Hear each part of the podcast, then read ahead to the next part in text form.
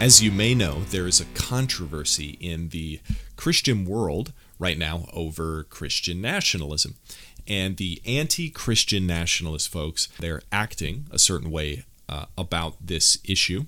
But the pro Christian nationalists, uh, they are responding uh, an entirely different way. And I want to look at both sides and um, kind of relate that to my experience meeting a lot of these pro Christian nationalist people in person at the Fight Laugh Feast conference. Pardon the fact that I'm holding my mic, part of my mic arm broke like just now. Here's how I think we should define Christian nationalism.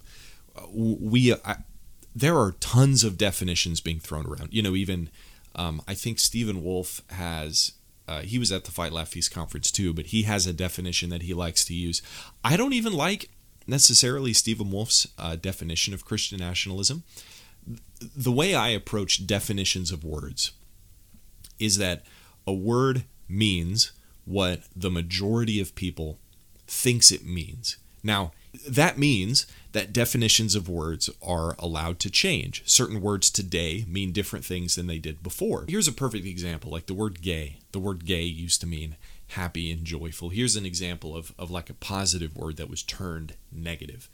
So, because of the, the current connotation of the word gay, uh, it also applies to, say, the word queer.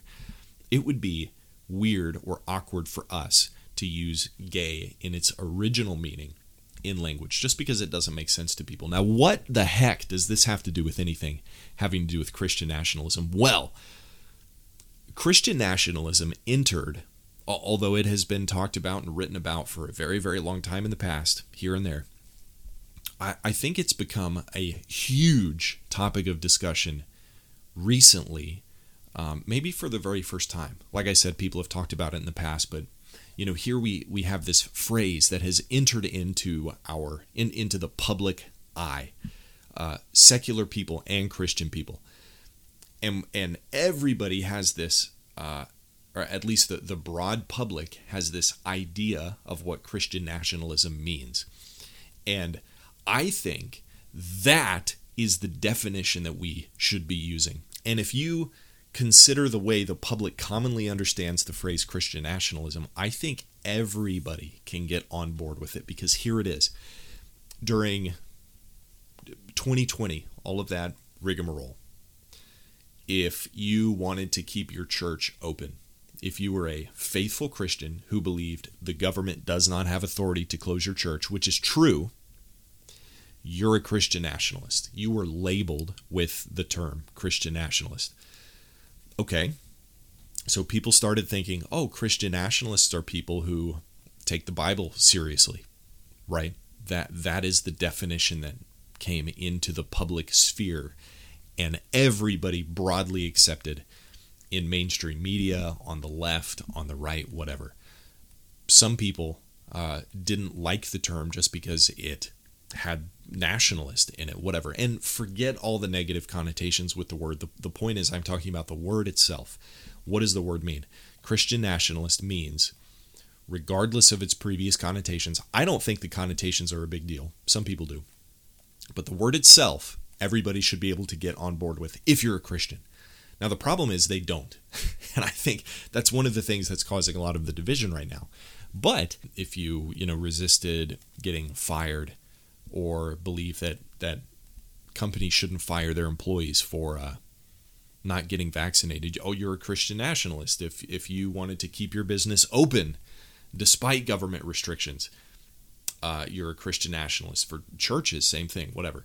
Then later, Roe v. Wade was overturned. Thank God. But if you were against Roe v. Wade being overturned, well, you must be a Christian nationalist because you are imposing your religion on the people around you. It's not whether or not we're pushing a religion, but it's which religion we're pushing.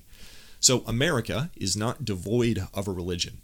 Right now, we have the religion of secularism. We have an anti Christian religion. And what faithful Christians should want is instead of pushing anti Christian values on the nation, we should be pushing Christian values on the nation. Now, the question that we should be asking ourselves in this debate is how far do we push or where we draw the line? Not we don't do this at all because I mean even even the people who hate Christian nationalism still believe that we should be evangelizing and still believe that whenever a person comes to know Jesus that that should affect their behavior in some way. And what us on the Christian nationalist side argue is if your behavior is changed by Christ, then the things around you are should naturally change also. And so if you happen to have a Christian family, then that is going to impact things. If you have enough Christians in your community, that is going to change things for your community. Same thing applies to your town. Same thing applies to your city.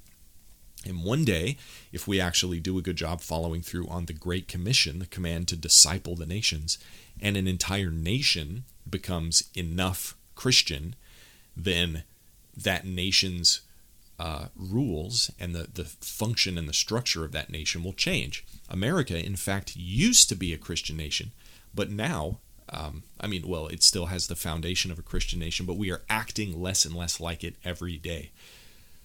So now we are pushing, as a nation, the religion of secularism instead of the religion of Christianity. We should be instead pushing, or um, not pushing, but affirming, let's say. Well, I mean, although we are pushing, but let's just say as a nation, we ought to be affirming the religion of Christianity even if the nation is made up of non Christians. So that's kind of the background. The definition of Christian nationalism that I think we all should hold is if you want the nation of America to be evangelized, which should be every single Christian. I think if you don't want America to be evangelized, uh, you know, I'm not going to say you're not saved, but w- what are you doing? you are missing the picture. You've lost the plot. Luckily, all of the anti Christian nationalist big name people like in G3, they don't actually believe that. They do want a Christian nation, even though they attack Christian nationalists. It's kind of funny. So, anyway, here's what's happening the G3 people, they have no interest whatsoever, especially Owen Strachan, but really all of them. And if we look at both sides, one side uh, they they both sides believe they're correct, right? Obviously, both sides believe they're correct, but one side is willing to discuss. Uh, Owen Strachan himself, in in this atrocious interview that he did at G3, even said that he is willing to debate progressive Christians, gay pastors, but he's unwilling to debate a Christian nationalist. And the reason he gave is something like, well, I don't think the the gay Christians are actually Christians, but I do think the Christian nationalists are Christians, even though I think that this is tied in with kinism, and kinism is a heresy, but if you believe in a heresy, you're not a Christian. So I, I think the argument is totally inconsistent. But I, I mean, it seems to me, even biblically, if if somebody wants to have peace with you, and what is required to have peace is to discuss something and figure out what the truth is, um, then you should do it.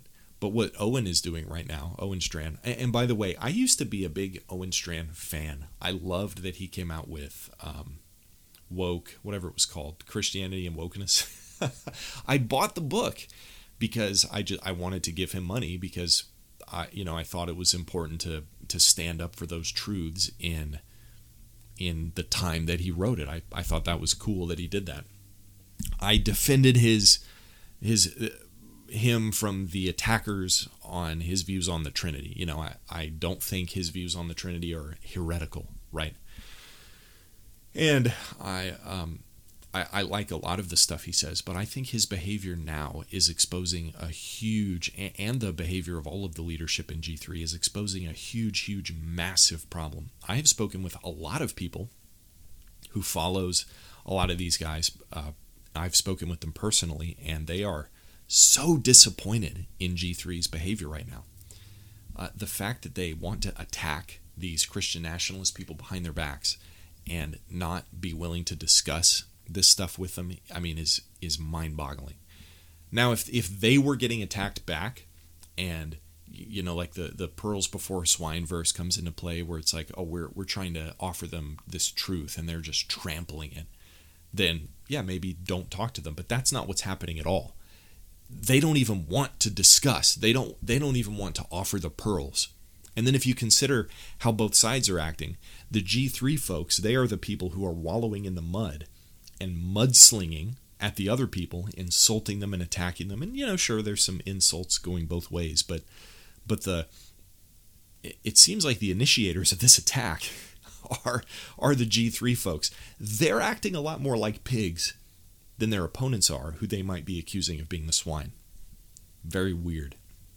But then, if you look at the other side, and this is my experience at, at the Fight Laugh Feast conference, they said that they invited the G3 people to the conference.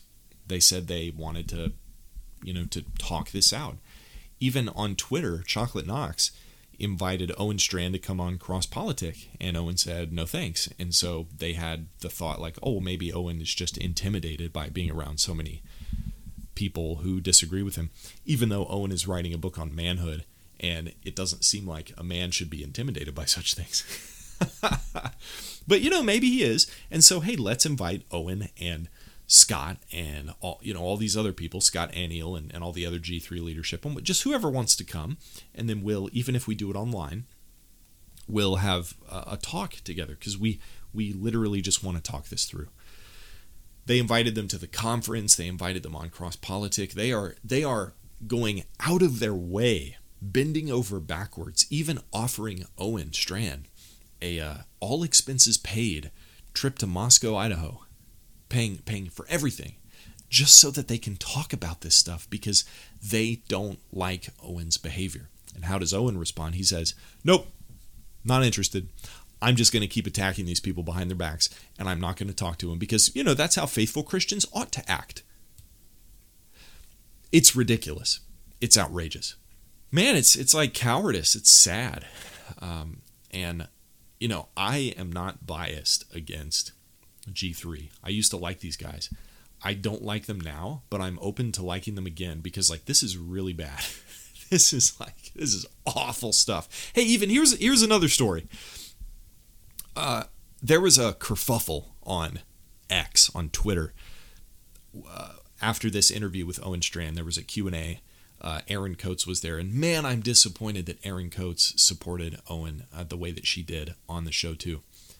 But I, am chalking this up to both Aaron and then this other guy who was the interviewer just not knowing the full picture behind the scenes. Uh, so I, I hope that's the case.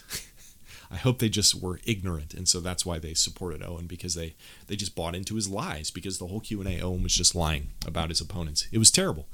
But anyway, the interviewer, the interviewer's name was Joe Root, and there was a, a bit of a kerfuffle where he saw on X, somebody shared with him, I guess, a, a video of AD Robles, who's another podcaster. I like AD. I got to meet him at the Fight Laugh Feast conference.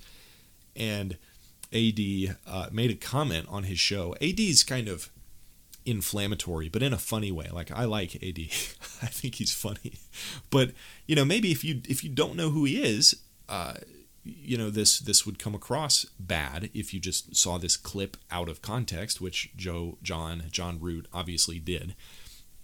And so ad uh, he was wearing in this interview joe john i keep getting his name wrong john root uh, he was wearing a hoodie with a blazer over the top of it and i had never seen this before. I immediately thought it looked weird when i saw the interview. And then ad commented on it too. Uh, he said john root uh, looked essentially like a basic white person, which he does. and he was wearing this very weird outfit, and he made the comment like uh, that John Root looked like he had white guilt, which is funny because you know he he did look like he had white guilt, and the way he was acting made it you know was like oh you're you're just one of these typical, you know, people who call themselves conservatives, but you're not really conservative. You probably buy in a CRT. Now, AD wasn't claiming to know everything about the guy's character, but he was just saying, this is what this guy looks like. And maybe rightfully, John Root uh, was offended by this. and, you know, made some snarky comments back. And, and then uh, Scott Aniol, I think it was Scott, said something like, "Be careful how you engage with these people on the internet. Like you, the last thing you want is for them to invite you on your podcast." on their podcast because then you might actually have to talk. Scott Aniol actually said that. I think it was Scott, not Josh Buice. Yeah, I think I'm pretty sure it was Scott Aniol. But like, I was like, how gross! Like, he's ah, anyway. Whew. AD even said he's like, hey, I heard John Root was going to be at the Fight Laugh Feast conference. I'm going to wear this stupid looking outfit with a blazer over top of a hoodie in solidarity, just to show that like I'm I'm reaching out to be buddies with John, and he did, and it looked you know just as ridiculous as John did in the in the show, and then John also wore his costume. Uh, the the whole show, but then Toby Sumpter also the, the first day of the conference wore a hoodie with a blazer over it, but I think it actually looked good on him. Anyway, uh, it, it might have all been a part of this big joke. But all that to say is, John, John Root, this this G3 guy, this guy who was interviewing Owen Strachan, I would see him throughout the conference, and he was often hanging out with the leadership in uh, at the Fight Laugh Feast conference. Now I don't know his relationships behind the scene or if or if he, you know, has like prior relationships with any of these guys. But the impression that I got was that he was invited kind of into the inner circle uh, to be shown what what the fight laugh feast people are really about. Like, you know, look, look at us. We're really not the bad guys here. And uh, like I saw him hanging out with Chocolate Knox on multiple occasions at the Fight Laugh Feast conference. And the point is, that's how these people respond. And I think that's how Christians should be responding to conflict. They should say, hey, look, let me invite you in. Let me show you uh, what we're really like. You know, let's let's just put all of our cards out on the table. Let's be open and honest with each other. Let's talk. You know, this sounds very biblical, but what a lot of Christians want to do, uh, the less biblical Christians, they want to shut everybody out. They want to have nothing to do with other Christians. They want to divide using verses like the pearls before swine verse or we got to divide with false teachers, like claiming these faithful brothers in Christ or uh, in Christ are false teachers. You know me. There are false teachers out there. And there are a lot of false teachers that people wouldn't even consider false teachers broadly. But instead of focusing our attention on attacking false teachers in like Bethel or in Acts 29 or in the popular like, you know, or like Tim Keller or popular like trash, uh, popular evangelical uh, folks who are like actually dangerous, what we're focusing on is, you know, people who love the Lord and just think that, you know, I mean, it's a radical view, but we we just think that we should disciple the nations and we should teach them to obey all that God commanded us to do. I don't know. It's in the Bible. So if we're disagreeing on that, we can disagree on what that means, but it's not like either side. I, I, I mean, we sure aren't throwing out scripture, but it kind of seems like they do. But even even if that's the case, you know, I'm, I'm willing to concede and say like they're not throwing out scripture. They just take a different meaning of the Great Commission. But you know what we should do? We should talk about it. We should talk about it. So, keep your eyes open.